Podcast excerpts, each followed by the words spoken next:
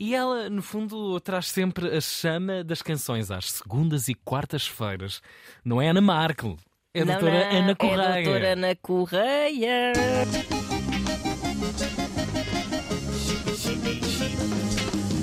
Uma cantiga por dia até cura a melofobia. Acabe com a cefaleia. Tome os audiogésicos da doutora Ana Correia. Berlim. Temos aqui hoje um pedido muito particular. Então, Que é a paciente Marta, ela assina apenas Marta, quer que a doutora Ana Correia prescreva um audiogésico para uma doutora a sério. A doutora. Cristina, que ela diz que é a curandeira do seu coração. Oh, Olha, isto é bonito, é, uma, é um audiogésico com dedicatória.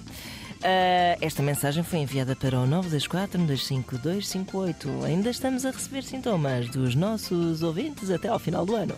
Ora, diz que ela, ah, diz ela, diz a Marta, não é? Que essa tal doutora Cristina sofre, e passa a citar, de um transtorno gravíssimo provocado pela horrorosa burocracia. No fim do dia de trabalho, a doutora Cristina fica mais agastada com o preenchimento de papéis do que com a resolução de casos clínicos é difíceis. tipo polícia. Epá, sim. Que horror. Ah, pede por isso ah, um audiogésico que lhe dê ânimo e energia para enfrentar as pilhas de modelos X, Y e Z que tem de preencher, sob pena de começar a dizer aos seus doentes coisas como Dou-lhe alta mais tarde, quando tiver tempo para preencher os formulários. Até lá vá dar um passeio pelo bar e faça amizades com novos pacientes. Ou mesmo, morrer hoje está fora de questão, porque o computador está muito lento e eu não tenho tempo para falar com os informáticos. O caso é um grande clássico do hospital, é tipo, ah, o sistema está em baixo. Enfim. Pois é, isto hoje até para morrer está difícil. Ou até, como diria o nosso colega Hugo van der Ding, isso é ali com a minha colega.